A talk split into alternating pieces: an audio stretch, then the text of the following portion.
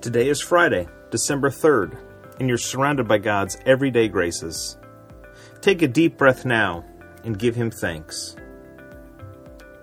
Psalm 9:10 Those who know your name put their trust in you.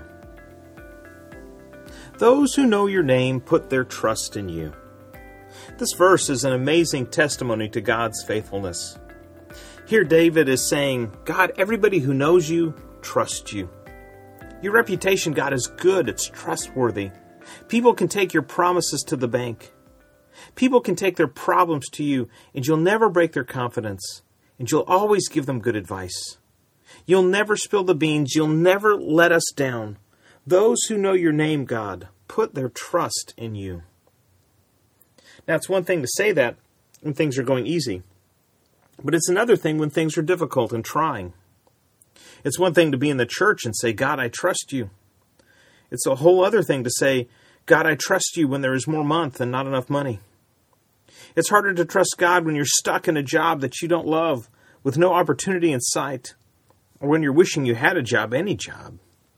It's harder to trust God when your family is going sideways rather than when things are going well. David's been there. He's been through a lot of those things, and he still says, God, those who know your name put their trust in you. This is what Jesus has been preparing for, and we've seen it throughout the Gospel of Matthew in our readings this week.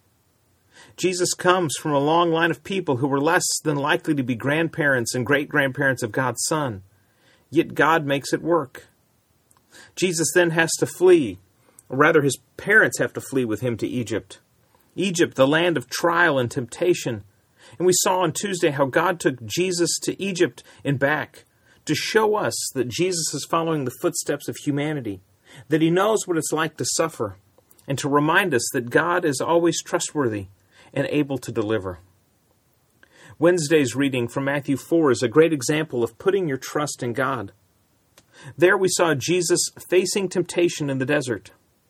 And in each and every moment of temptation and trial, he finds strength in Scripture, in God's Word. He turns to the Word of God because he trusts that the Father will give him the strength to overcome. So today, when you face trial, don't lose heart. Put your trust in God. He won't let you down, He'll guide you out. After all, those who know His name, Jesus, put their trust in Him. Those who know your name put their trust in you. Those who know your name put their trust in you.